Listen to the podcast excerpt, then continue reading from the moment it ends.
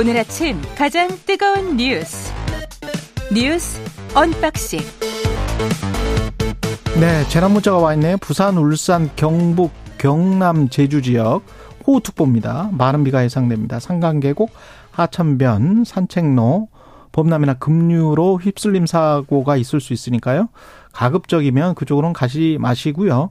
비가 올 때는 차량 속도 줄이는 것 아시죠? 지하 차도 입구 등 물이 흐르는 경우에는 출입을 금지해 주시기 바랍니다. 예. 뉴스 언박싱 목요일. 목요일이지만 확장판. 왜냐하면 내일 확장판을 저희가 못 합니다. 예, 그래서, 예, 오늘 확장판을 좀 당겼습니다. 민동기 기자, 김민하 평론가 나와 있습니다. 안녕하십니까. 안녕하세요. 예, 북한이 정찰 위성을 쐈는데 실패했습니다. 네. 이 북한의 공식 매체 조선중앙통신이 조금 전인 오전 6시 15분쯤에 공식적으로 보도를 했습니다. 아, 평안북도 철산군 서해 위성 발사장에서 정찰 위성을 어, 제2차 발사를 단행을 했는데 1단계, 2단계는 모두 정상 비행을 했지만 3단계 비행 중 비상 폭발 체계에서 오류가 발생해서 실패했다. 이렇게 공식적으로 보도를 했고요.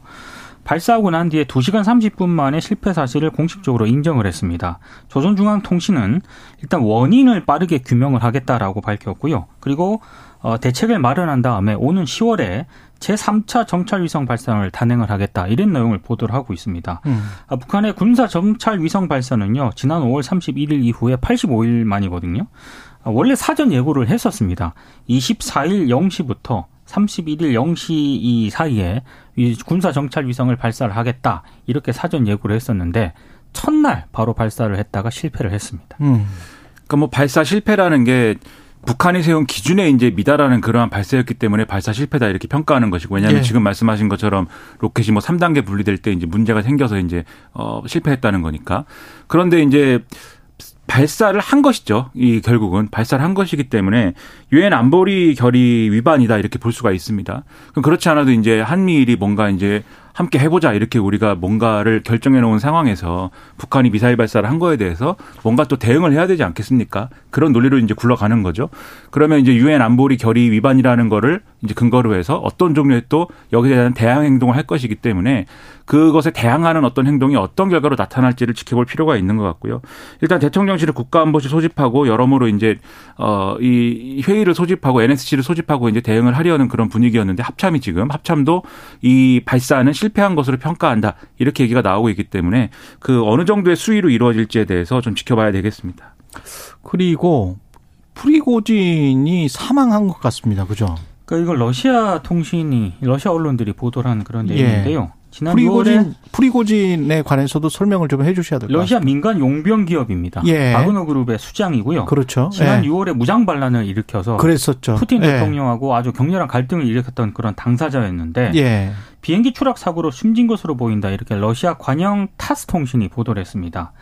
어, 모스크바에서 일단 이륙을 했고요. 이 비행기가 아, 상트페테르부르크로 향하던 중이었는데 서부 트레리 뭐 트베리 지역의 한 마을 근처에 추락을 한 것으로 일단 보도가 되고 있고요. 예. 승무원 3명하고 뭐 승객 7명 등 탑승자 10명이 전원 사망한 것으로 일단 보도가 되고 있습니다. 아, 타스 통신이 러시아 연방 항공 운송국 관계자 말을 인용을 해서 이렇게 보도를 하고 있습니다. 일단 탑승자 명단에 프리고진의 이름이 포함된 것으로 확인이 됐다. 이렇게 이제 보도를 하고 있고요. 지금까지 4명의 시신이 발견이 됐다라고 합니다. 예. 그런데 일단 희생자인 것으로 보인다라는 그런 보도는 있는데 프리고진이 사망했다는 증거는 아직까지는 확인되지 않은 그런 상태인 거고요. 다만 그 바그너 그룹이 운영하는 소셜 미디어가 있습니다. 이 그 소셜 미디어에서 프리고진이 탑승한 이 항공기가 러시아 방공망에 의해 격추가 됐다. 이런 내용을 소셜 미디어를 통해서 밝혔고요.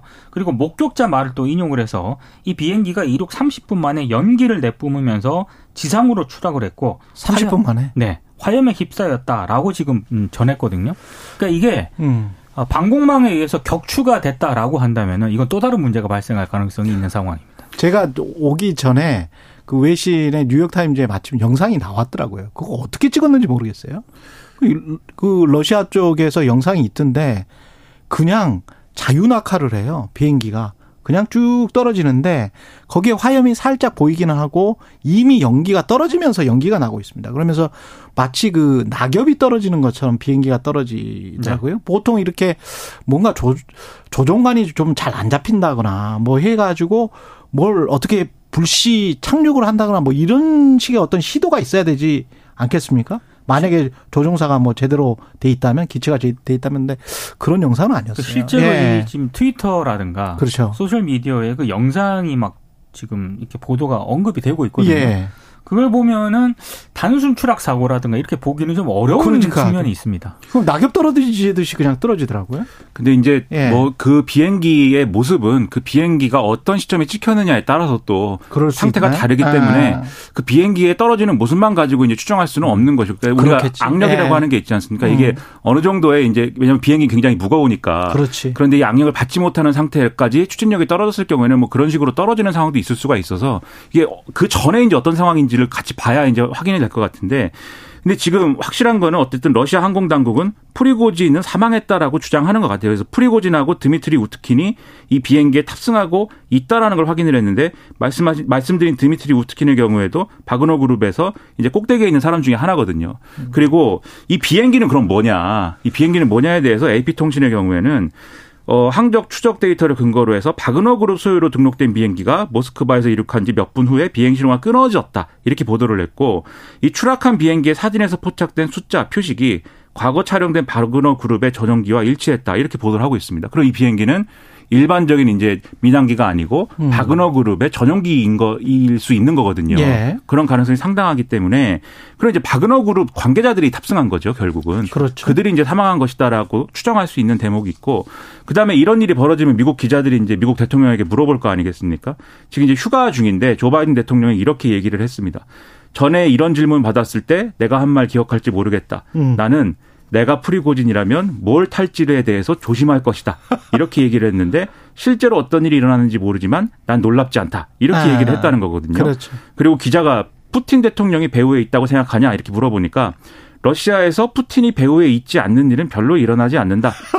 그런데 나는 답을 알 만큼 충분히 알지는 못한다. 그렇지. 이렇게 답을 해서 예, 예. 그럼 이제 미국 대통령의 심증은 음. 이 배후에 뭔가 러시아 당국의 어떤 공작이라든가 이런 게 있지 않겠느냐라고까지 의심하고 있는 상황이다. 다만 확실한 정보는 아마도 미국의 정보 당국의 분석이나 이런 걸 거쳐서 그렇죠. 확정하는 단계가 있을 것이다. 이렇게 좀 추측이 됩니다. 우리가 사실 그 반란이 실패했을 때도 프리고진을 과연 살려두겠느냐. 그렇죠. 그런 이야기를 많이 했었는데, 예. 2532님, 4년 만에 연차 사용해서 4년 만에, 야, 축하드립니다. 가족들과 휴가 왔는데요. 언박싱 들으려고 혼자 바닷가로 나왔는데, 확장판을 하기 때문에 저를 위한 선물 같습니다. 뭐 이렇게. 2532님. 바람이 많이 불 텐데. 네. 죄송합니다, 예. 저희가. 예. 아, 조심하셔야 됩니다. 예. 네. 예. 휴가 만끽 하시기 바랍니다. 후, 후쿠시마 오염수는 오늘 오후 1시에 지금 방류한다고 하네요. 그러니까 교도통신이 보도한 내용인데요. 예. 일본 정부하고 도쿄전력이 오늘 낮 1시에 처리수 방류, 그러니까 일본 오염수 방류를 시작하는 방향으로 조정하고 있다. 이렇게 보도를 했습니다. 아, 오늘부터 하루에 460톤씩 17일 동안 7,800톤의 오염수를 방류할 계획이라고 하고요. 올해에는 네 차례에 걸쳐서 전체 오염수의 2.3%를 내보낼 계획입니다. 도쿄전력이 방류 첫 해기 때문에 신중하게 진행하는 것이다. 이런 입장을 밝혔습니다. 일본 언론들은 어, 굉장히 좀 우려를 지금 표명을 하고 있습니다. 그렇죠. 그러니까 국내 언론이 아니라 일본 언론의 우려를 몇 가지 좀 전해드리면요. 예.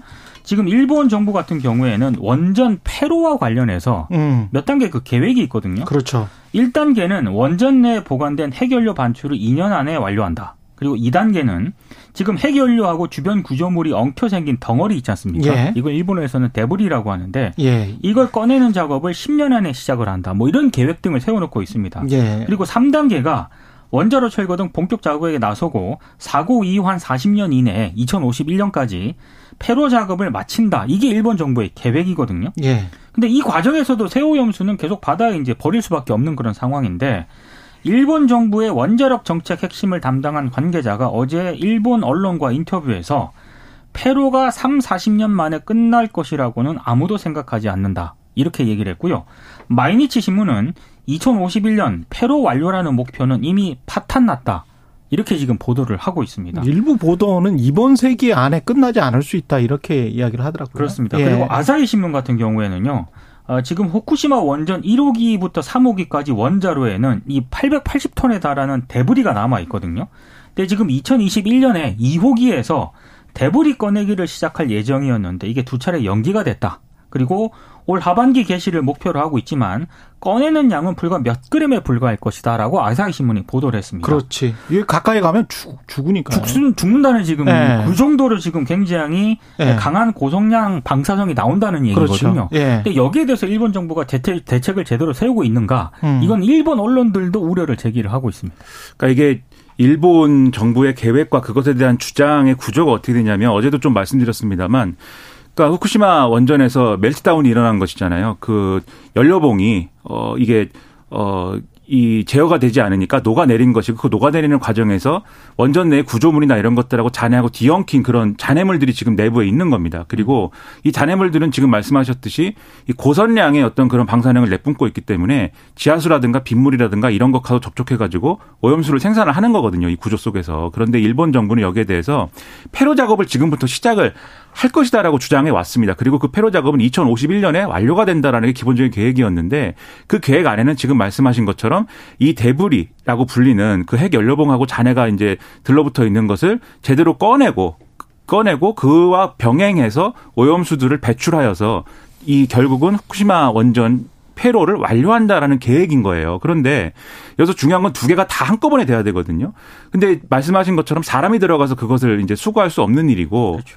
그래서 이 드론을 드론을 집어넣습니다. 이 첨단 기술을 활용하여서 드론을 집어넣어서 드론이 꺼내오도록 하겠다라고 몇 차례 시도를 했는데 이게 실패했습니다. 그래서 일본 정부도 2051년까지의 폐로는 불가능할 수 있다는 걸 이미 알고 있는 상황이에요. 그런데 이 2051년까지 폐로가 불가능하고 데브리를 못 꺼내면은 거기서 오염수는 계속 생산이 됩니다. 그러면 예, 앞으로 30년 동안 이 오염수를 방출한다라는 계획은 당연히 이제 뒤로 계속 밀릴 수밖에 없는 그렇지. 것이고요. 나아가서는 네. 이 데브리를 꺼내지 못하는 한 계속 오염수 방류는 음. 지속될 수밖에 없다라는 음. 것인데 근데 일본 정부는 이렇게 폐로 작업이 예정대로 되지 않을 것을 예상하면서도 일본 어민들에 대해서는 또 폐로 작업을 해야 되기 때문에 지금 방류를 시작해야 됩니다라는 논리로 또 설득을 하고 있는 거예요. 그래서 음. 사실은 이두 가지의 현실과 주장은 충돌하고 있는 거죠. 그런데 우리는 어쨌든 지금 방류를 오늘부터 시작을 한다는 것이기 때문에 이후에 이것을 어떻게 검증하고 어떻게 안전하게 할 것이냐에 대해서 계속해서 감시해야 되는 입장이지 않습니까? 지금 우리 정부는 그걸 잘 하겠다라고 얘기하고 있지만 향후 30년, 40년, 50년 동안 이게 유지될 수 있는 거냐. 그리고 잘 할 수 있는 수단이 우리가 할 수 있는 수단이 없어요, 사실. 그렇죠. 그리고 네. 50년에 이를 때까지 일본이 계획한 그 안전한 알프스의 알프스라는 기계에 의존한 어떤 그러한 안전한 방류가 일본이 주장하는 예. 안전한 방류가 지속될 수 있는 것이냐 여기에 대해서도 일본 언론들이 우려를 제기하고 있고 이것은 괴담이 아니다라는 얘기를 지금 하는 겁니다. 이, 자꾸 우리가 까먹는데 아니 우리가 사실 공중 화장실 공중 화장실에 침만 뱉어도 사람들이 째려보잖아요. 공중 화장실에 침만 뱉어도. 근데 바다는 유엔이 정한 해양법에 모든 국가가 바다를 보존하고 보호할 그렇죠. 의무가 있습니다. 네. 근데 모든 국가가 있어요. 근데 거기에 관해서 우리는 찬성이나 지지하는 것은 아니다라고 하면서 그러면서도 강력하게 반대하는 성명서 하나 전달하지 못하고 있는 게 저는 이게 이해가 안 돼요. 그리고 만약에 어 잘못돼서 바다가 오염됐어요. 이 일본 정부가 책임질 수 있습니까? 못 지죠. 기시다 총리가 책임질 수 있습니까, 이거를? 누가 책임을 져요? 바다가 오염이 됐는데. 바다는 인류 공, 공동의 자산이잖아요. 그 공기 오염 시켜놓고, 아, 내가 나중에 책임질게. 어떻게 책임을 져요? 정말 이기적인 행동을 일본이 하는 거예요. 정말 이기적인 행동을 하는 그 자체에 관해서만 반대하고 비판해 달라는 겁니다. 국민들은. 사실 어제도 그린피스 잠깐 말씀을 드렸었는데 예. 그린피스가 논평을 냈는데요. 한국 정부를 향해서 상당히 강하게 성토하는 내용이 있습니다. 이를테면 방사성 오염 물질 방류가 초국경적으로 끼칠 수 있는 잠재적 피해 위험을 간과를 하고 국제법에 보장된 인접국의 권리를 행사하지 않은 한국 정부의 방조 행위에 대해서 엄중히 경고한다. 이게 그린피스 성명 내용이거든요. 그러니까 그린피스도 한국 정부가 이걸 지나치게 방조를 하고 있다. 굉장히 좀 문제가 될 수 있다라는 점을 지금 경고를 하고 아니, 있는데. 뉴욕타임즈 어제 말씀드렸습니다. 네. 뉴욕타임즈도 그렇지만 CNN도 한국의 대 지도자들은 대체로 찬성한다 이렇게 지금 보도가 나갔잖아요. BBC, 뭐 CNN, 뉴욕타임즈, 워싱턴 포스트 다 비슷하게 보도를 하고 외신들은 있습니다. 객관적으로 봤을 때 한국 정부가 지금 찬성한다라고 지금 판단을 하고 있는 겁니다. 한국 정부가 무슨 말을 하든 간에 외신들은 그렇게 객관적으로 판단을 하고 있는 거예요. 그러면 그런 행동을 우리가 이미 보여줬다는 것이죠. 그럼 뭐 무슨 말이 필요 있겠어요? 거기에. 그 실질적으로 찬성하는 거 아니겠습니까? 네. 그것을 뭐 찬성하는 것으로 보이니까 외신은 찬성한다고 이제 하는 것이고. 근데 아마도 이 문제에 대해서 별로 이제 얘기하고 싶지 않은 그런 구조에 있어서는 그런 어떤 심리랄까 그러한 어떤 전망이 있는 것 같아요. 그러니까 뭐 한일 간의 관계나 뭐 이런 것도 중요하겠지만 근본적으로는 원자력 핵에 대한 어떤 이 뭐랄까요 믿음이랄까 이런 게 작용하는 측면들이 있는 것 같거든요. 그렇죠. 그러니까 후쿠시마 원전의 오염수 배출이라는 건 사실 사고 난 원전에서 이렇게 오염수를 배출하는 거는 인류 역사상 처음이다라고 지적을 하지 않습니까? 정상 가동되는 원전에서는 뭐 이런저런 이유로 물이 배출이 되지만 그런데 사고 원전에서 이렇게 방류를 한다는 것의 어떤 그 어떤 실체적인 의미는 원전에서 사고가 일어나더라도 이러저러한 방식으로 수습을 할 수 있다.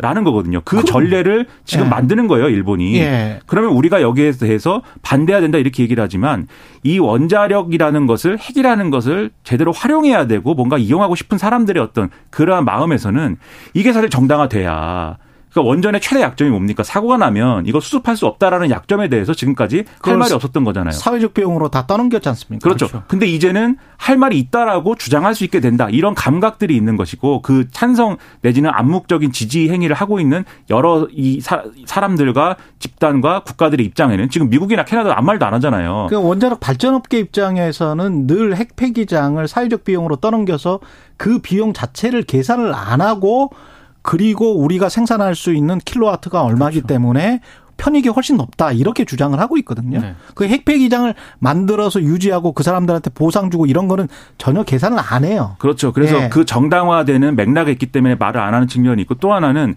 핵을 무기로 사용하고 싶은 사람들이 있지 않습니까? 그렇죠. 핵무기 개발이라든지 네. 마찬가지로 핵발전소에서 나온 폐연료병을 재처리하기 위해서는 재처리 시설이 필요한데 거기서도 이런 식의 방류나 이런 것들이 불가피합니다. 그럼 이런 것들을 다 필요하다고 생각하는 사람들은 후쿠시마 원전에서 나오는 이 오염수에 대해서 이게 안전하게 처리될 수 있다라고 끝끝내 주장을 해야 되기 때문에 사실 그래서 이런 체계가 유지가 된다라는 점까지 볼 필요가 네. 있다는 거죠. 그 부분은 좀 지적을 해야 될 것 같더라고요. 네. 어제 그 브리핑을 박구영 국무조정실 국무 1차장이 했거든요.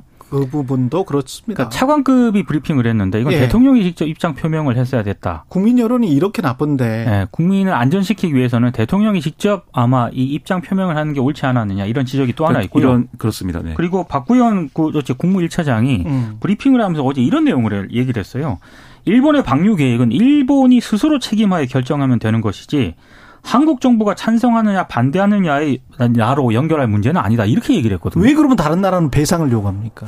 지금 일본은 일본 내에서 지상에서 뭔가 부지를 조성해서 하면 돈이 엄청나게 들어간다는 그렇죠. 거 아니에요? 네. 그러면 그만큼 혹시 해양 오염을 일으킬 그 가능성에 관해서 본인들은 제로라고 생각한다고 하더라도 본인들이 품평 그러니까 레피테이션 명성과 관련해서 뭔가 해를 끼치니까 한 7, 8천억 정도를 어민들한테 주는 거 아닙니까? 그렇죠. 그러면 다른 나라 어민들한테도 줘야지. 당연히. 당연히 배상해야 되는 거 아니에요? 다른 나라 어민들도 지금 피해 보고 있는데. 그래서 그 이런 우려와 이 어떤 이런 것들이 있기 때문에 저는 이제 민동 기자님 말씀하신 것 중에 그런 부분이 굉장히 중요하다. 어쨌든 이게 국민적인 우려가 있고 반발이 있을 때는 대통령이 설명하거나 설득하는 게좀 중요하다고 생각하고 그래서 설득하거나 설명하는 노력을 예를 들면 어떤 국가적인 큰 대사를 결정하고 그 결과가 어떤 것들이 우려가 된다고 할 때 예를 들면 한미일 간의 군사협력이 강화된다든지 이런 여러 가지가 최근까지 있지 않았습니까? 근데 대통령이 설득하려는 노력을 안 하는 거에 대해서 좀 뒤집어 봐야 된다. 이거 대통령이 설, 설득을 하고 설명을 해야 그나마 이제 국민들의 의심이 덜어지는 것이지 그것도 안 하고 오히려 무슨 얘기를 하면은 괴담이라고 해서 혼나기만 한다. 그럼 그거는 제가 볼 때는 민주주의의 리더십은 아니다 이런 생각이 들기 때문에 무슨 괴담을 이야기를 하고 있는지 모르겠어요. 설득을 네. 해주시기 바랍니다. 예, 날씨 교통 정보 로라님이 아주 재밌는 댓글 아주 촌철 살인을 해주셨습니다. 바다가 일본 거임 이렇게 바다는 일본 게 아니죠. 인류 공동의 겁니다. 글로벌 공공재입니다. 예. 날씨 교통 정보 듣고 뉴스 언박싱 다시 시작하겠습니다. 네, 뉴스 언박싱 다시 시작하겠습니다. 민동기 기자 김민하 시사평론가와 함께하고 있습니다. 이균용 대법원장 후보자 무너진 사법 신뢰를 회복할 것이다. 어제 김명수 대법원장하고 면담하기 위해서요. 예. 대법원 청사를 방문을 했거든요. 이때 기자들 앞에서 최근 무너진 사법 신뢰와 재판 권위를 회복을 하겠다. 재판의 공정성과 중립성은 어느 나라 사법 제도에서도 기본이다. 이렇게 얘기를 했습니다. 그러면서 이제 기자들의 관심은 대통령과 친하다 이거 아니겠습니까? 이 질문이 나오니까 이균용 지명자가 아, 제일 친한 친구의 친구이다 보니까 그렇다.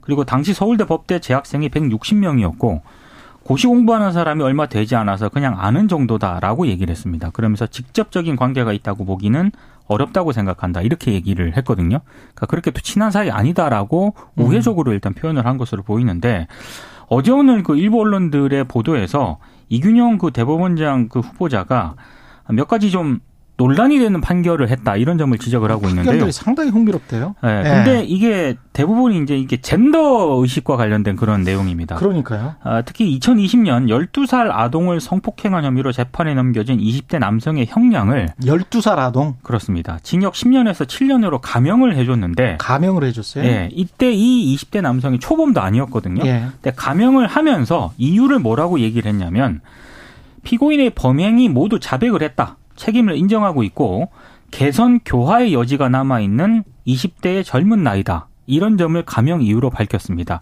당시 피해자 가족들은 엄중한 처벌을 원하는 그런 상황이었고요. 그리고 어, 유흥업소에서 근무했다는 사실을 알리겠다라고 협박을 해서 여성을 또 수차례 성폭행한 20대 남성이 있었습니다. 예. 형량을 징역 7년에서 3년으로 감형을 해줬거든요. 이거 4년이나 감형해줬어요? 예. 그때도 어, 이, 이 지명자가 예. 감형 이유를 이렇게 설명을 했습니다. 초범이고 개선 교화의 여지가 남아있는 20대의 비교적 젊은 청년이다. 이렇게 이유를 밝혔는데 사실 이게 논란이 되고 있는 이유가요. 16년 전에 한국 여성단체 연합이 선정한 성평등 걸림돌 판결의 당사자였기 때문입니다. 음. 아, 그때 YMCA 여성 회원들이 여성에게도 임원 선출권 등이 있는 총회 구성원 자격을 달라면서 소송을 제기를 했었는데 네. 당시 1심 재판부에 있었거든요. 원고 패소 판결을 내렸습니다. 이거는 진짜 이해가 안 돼요. 그러니까 YMCA에 임원 선출하는데 지금까지 계속 남성만 해왔던 이유가 총회 구성원이 아니기 때문에 그렇습니다. 총회원의 자격을 우리도 달라, 우리도 회비 내고 하는데 그러니까 이제 남성 위주로 돼 있었던 거예요. 서울 네. 기독교 청년회가. 네. 그래서 소송을 했는데 근데 그게 원고가 패소됐어. 왜냐? 내부에서 자율적으로 해결해야 되는 문제다. 그렇습니다. 근데 참고로 이 판결은 항소심과 대법원에서 용인될 수 없는 성차별이라면서 여성 회원들의 손을 최종적으로 들어줬습니다. 당연하죠. 이게 아니 내부에서 해결이 안 되니까 법원에다 소송을 한 거 아니에요. 근데 그걸 내부에서 해결하라고 다시 원고 패소 판결을 해? 그럼 사법부가 왜 존재합니까? 그러니까 이제 어떤 법리를 구체적으로 적용해서 이제 이런 판결을 했는지는 추가적으로 봐야 되겠지만 지금 우리가 이제 지금 본 이런 논리가 어쨌든 감형이라든가 또는 이런 판결의 어떤 핵심적인 논리였다라고 하면은 이건 너무 이상해요 YMCA 판결은 음. 시대를 따라가지 못하는 그런 어떤 판결이 아닌가라는 의심을 좀 갖게 하죠. 왜냐하면 이게 아주 옛날에는 뭐 이런 식의 어떤 그러니까 아무래도 대법원이 이 법원과 대법원의 판결도 뭐 어떤 사회적 인식을 상당히 따라가는 측면이 있기 때문에 아주 과거였다고 하면은 뭐 이런 식의 판결이 가능했을 수도 있겠지만 2016년이면 2000년대 아니에요? 저 그래서 이제 이제는 그런 것들이 어 할 수 없는 그렇게 판결할 수 없는 사회적 인식이 이미 이제 어떤 좀 이 좀 이 안정적으로 좀 이제 된 것이고 그렇죠. 그런 걸 반영하면 앞으로의 사법부는 이런 판결이 아닌 다른 판결을 해야 되는 거거든요. 그래서 그런 것들을 직접 물어볼 필요가 있는 것이고 어, 앞으로 어떤 그러면 이 대법원장으로서 어떤 방향의 사법부의 판결 이런 것들을 특히 이런 젠더 관점과 관련돼서는 젠더 감수성과 관련돼서는 어떤 방향으로 가야 된다고 생각하느냐에 대해서 그렇죠. 철저하게 검증하지 않으면 안 되는 일이다 이런 생각이 듭니다. 왜 이런 판결을 내렸는지 혹시 어떤 편견을 지나친 편견 뭐 인간이 편견이 없는 사람은 없죠. 네. 그러나 그 균형은 좀 잡혀야 될 것 같은데 지나친 편견을 갖고 있는 건 아닌지 이건 청문회에서 좀 따져봐야 될 것 같습니다. 네. 예. 반드시 검증을 좀 해야 될것 예. 같습니다. 그리고 대북 송금혹과 관련해서 이재명 민주당 대표 소환 시점과 관련해서 검찰과 이제 민주당이 좀 다투고 있는 것 같습니다. 그러니까 검찰이 어제요 예. 이재명 민주당 대표에게 소환을 통보를 했습니다. 음. 소환을 통보를 하니까 이재명 대표가 오늘 출석을 하겠다 이렇게 얘기를 했고 검찰이 아, 오늘 안 된다. 그래서 30일 날 출석을 하라. 이렇게 요구를 한 겁니다. 검찰의 출석 요구에 대해서 일단 이재명 대표는 바로 이제 조사를 받으러 가겠다라는 입장을 밝혔는데 검찰은 이렇게 설명을 했습니다. 예정된 수사라든가 재판 일정을 고려해서 이재명 대표 쪽에 30일 출석을 요구했다. 그 일정에 따라서 조사를 진행할 계획이다. 이렇게 입장을 밝혔는데요. 박성중 민주당 대변인이 어제 국회에서 브리핑을 가졌거든요. 예. 검찰이 비회기 영장 청구를 끝내 거부하고 정기국회 때 민주당의 방탄 프레임을 씌우겠다는 속내를 드러낸 것이다라고 비판을 하고 있습니다. 일단 뭐 이재명 대표가 검찰에 출석을 한다면 이번이 이제 다섯 번째 출석을 하게 되는데요. 검찰이 일단 30일 출석을 통보를 했기 때문에 이재명 대표 체포 동의안이 9월 시작하는 정기국회 때 있지 않습니까? 이때 아마 국회에 제출이 될 것이다라는 관측이 나오고 있습니다. 아, 일단 뭐 이재명 대표 쪽의 입장은 오늘 언론에 보도된 입장을 보니까 아, 뭐 그렇게 뭐 구속영장을 청구를 하더라도 어, 본인은 당당히 뭐 영장심사에 임하겠다라는 입장에는 변함이 없다. 이렇게 지금 밝히고 있거든요. 그러나 정치적으로는 이게 좀 혼란스럽게 되죠. 그렇습니다. 예. 근데 아니 왜냐하면 국회법상 체포동의안이 만약에 이제 부결이 되면은요. 예. 아, 이재명 대표가 영장 심사 가고 싶어도 못 가. 네, 그렇습니다. 그렇게 되는 경우기 때문에 예. 아, 그, 그렇다 하더라도 일단 뭐 민주당은 그래서 나오는 얘기가 가결이 될 가능성이 높다라는 그런 얘기가 나오고 있는데 아니면 이재명 대표가 가결해 달라고 직접 국회의원들에게 선언을 좀 해달라. 그 얘기도 나왔거든요. 예. 근데 오늘 일부 언론에 보도된 내용을 보면 일단 체포 동의안의 당론 가결을 공개적으로는 요청하지 않을 가능성이 있다. 이렇게 아. 얘기를 하고 있습니다. 그럼 뭐 일단 이게 재밌게 전망이고 재밌게 예. 돌아간다는 측면이 이제 이재명 대표가 굳이 이제 어제 내일이라도 조사를 받으러 가겠다라고 한 거는 말씀하신 대로 만약에 이제 오늘 조사를 만약에 받는 것이 실현이 되면은 그러면 이게 대북 송무가 관련돼서 이제 마지막 단계일 거 아닙니까? 그러면 이재명 그렇죠. 대표 혐의와 관련돼서는 이 조사하고 나서 또 다른 사람 조사하고 하지 않을 거니까 이 조사하고 나서는 바로 이제 어떤 어, 이 구속영장이나 이런 거, 이런 절차로 들어갈 것으로 예상이 되는데, 그럼 이제 다음 주에 예를 들면 최소한 올 거 아닙니까? 그렇죠. 그러면 이제 회기를 안 열고 이것을 처리할 수 있다 이 얘기죠. 근데 검찰은 그렇게 안 하겠다라는 거니까 검찰이 왜 그렇게 안 하는지는 뭐, 뭐, 나름의 사정이 있는 것인지 아니면 민주당의 주장대로 뭐 고약한 어떤 태도가 있는 것인지는 뭐 모르겠으나 어쨌든 안 하겠다라고 하니까 그러면 결국은 국회에서 처리를 해야 될 것 같은데 문제가 되는 게 이제 그 부분이에요. 제가 여러 차례도 이제 말씀드렸는데 지금 오늘 한겨레 같은 거 보도를 보면은 한겨레 보도를 보면은 최근에 이재명 대표가 불체포 특권 포기를 공언했기 때문에 체포 동의안이 국회로 넘어오더라도 민주당 의원들 다수가 찬성표를 던져서 가결될 가능성이 높다고 이 대표 쪽은 보고 있다 이렇게 나오거든요. 음. 그러니까 어차피 이것은 가결이 될 거다라고 이재명 대표가 예상을 하고 있다라는 얘기예요. 음. 그러면 그럼 음. 제가 볼 때는 좀 모양새가 좋으려면 지금 말씀하신 것처럼 이재명 대표가 예. 여러분 가결을 그냥 시켜 주십시오. 그냥 저, 저 공언한 대로 불체포 특권 포기하겠습니다. 이렇게 아. 얘기를 하면은 사람들이 아 이재명 대표가 첫째 뭔가 당당하게 하는구나. 둘째, 이재명 대표가 요구했더니 또 민주당에서 어, 또 그렇게 어, 이, 이 어떤 요구를 받아주는구나. 그러니까 음. 이재명 대표의 리더십이 상당히 유지가 되고 있구나. 이런 것들이 확인이 되면서 이재명 대표도 상당히 모양이 좋게 갈 수 있는 거지 않습니까? 영장 심사를 받으러. 예. 근데 이 언론의 보도를 보면은 그렇게 하지 않을 거다라고 지금 얘기를 하고 있지 않습니까? 음. 물 밑에서는 가결을 그냥 하세요라고 하더라도 공개적으로 얘기를 안 하겠다. 예. 그럼 그 배경에 그럼 그 공개적으로 생각은 안 하는 이유는 뭘까요? 그렇죠. 그 생각은 뭘까? 예. 두 가지인 거예요. 첫째로 공개적으로 요구하는 상황이 지금 이제 이재명 대표의 지지자들이 생각하는 그러한 맥락하고는 안 맞기 때문에 음. 이 지금 이재명 대표의 지지자들의 어떤 요구를 반영하는 민주당 의원들의 주장은 뭐냐면 우리가 그냥 어이 의원 저기 뭐 어, 본회의장에서 퇴장을 해가지고 이거를 무력화시키자라든지. 어. 그러 우리가 그럼에도 불구하고 퇴장을 하면 부결이 되는 겁니까? 근데 그 이 당일은 부결이 되는데 네. 다음에 또 근데 처리를 또 하기 위한 일정을 잡아야 됩니다. 그렇죠. 예, 네, 또 해야 되기 때문에 사실은 네. 실효성이 없는데 어. 그렇게 주장을 하거나 아니면 우리 KBS 라디오에서도 인터뷰할 때 그렇게 얘기를 했는데 부결시켜야 된다고 생각한다. 이거는 정당한 영장 청구가 아니다. 네. 그런 얘기를 한다든지 이런 목소리 내고 있거든요. 이게 지지층이 그렇게 요구하기 때문이에요. 아. 그러니까 이재명 대표도 지지층의 그러한 맥락과 어긋나는 행동은 하지 않겠다. 그러니까 여전히 지지층의 지지를 안고 간다. 이거고요. 첫째로. 예. 둘째로는 이렇게 이재명 대표가 공개적으로 요구를 안 한 상태에서 가결이 되지 않습니까? 만약에 예. 그러면 당연히 지지층 내에서 찬성한 녀석들은 누구냐 뭐 이래가지고 논란이 되고 할 텐데 그러면 당연히 친명 비명 간의 신경전과 항쟁이 계속 계속되는 거잖아요. 이 상태가 차라리 좋다고 생각하거나 이 둘 중에 하나 아니겠습니까? 그러니까 비명계 쪽에서는 공개적으로 천명을 해달라고 요구를 하고 있는 거고 음. 지금 한겨레 보도 등에 따르면 공개적으로 천명할 가능성은 좀 없다 이렇게 보도를 하고 아니, 있는 거고 지지층이라면 당연히 설득 가능한 거 아닙니까? 그래야 되겠는데 예. 그렇게 하기 어렵다고 생각하거나 그럴 필요가 없다고 생각하거나 둘 중에 하나겠죠. 그러면 근데 첫째 그... 경우면은 지지층의 힘이 너무 세다는 결론인 거고 둘째 경우면은 예. 사람들이 생각하는 것처럼 민주당이 사이좋게 서로 사이좋게 지내는 형태가 아니라 서로 싸우고 있는 게 어떤 측면에서 좋고 유리하다라는 판단이 뭔가 있다. 이렇게 생각할 수밖에 없는 거예요. 아니, 그러면. 그 그러면 그거는 검찰이 민주당 주장으로는 검찰이 계속 이제 정치적 플레이를 하고 우리가 거기에 넘어가지 않겠다라고 말하는 거에 또 반대로 행동을 하는 거잖아요. 그렇죠. 그렇죠. 예, 검찰의 플레이에 넘어가는 거잖아요. 음, 그렇죠. 정치적 플레이에. 그렇게 되는 거죠, 결국 얘기가. 그러면 돌파할 수 없는 거 아닙니까? 그래서 이런 상황이 이상하기 때문에 난 답, 아니 단순하게 그냥 돌파하면 될 것 같은데. 음. 그래서 한겨레의 네. 이 보도가 한겨레의 이 보도가 아니라는 점을 증명하는 것이 훨씬 더 낫다 이런 말씀을 그래서 드리는 거죠. 한겨레도 예. 일단 전방을 하는 거니까요. 예. 실제로 어떤 뭐 선택을 할지는 좀 봐야 될 것 같습니다. 예. 우리 1분만 이야기할 거 없어요? 많죠. 9038님이 저는 눈이 좋지 않아서 화면 영상 보는 게 쉽지 않아. 얼마 전 꽤 괜찮은 라디오 구입했습니다.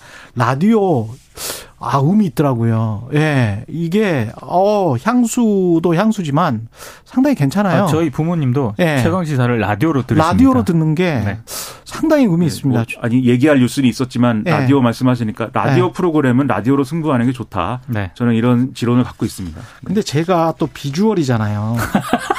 비주얼이 되기 때문에 그것 때문에 또 유튜브도 괜찮다라는 그런 생각도 네, 뉴스가 많이 있었어요. 의경 얘기도 있었고 뭐 네. 많이 있었는데 의경을 네. 갑자기 늘린다 고 그래가지고 예 알겠습니다. 0813님은 최경련의 최강시사와 함께 저의 하루 일과도 시작합니다. 뉴스 언박싱 확장판 매일 듣고 싶습니다. 화이팅 이렇게 언박싱 예 뉴스 언박싱 민동기 기자 김민하 평론가였습니다. 고맙습니다. 고맙습니다. 고맙습니다.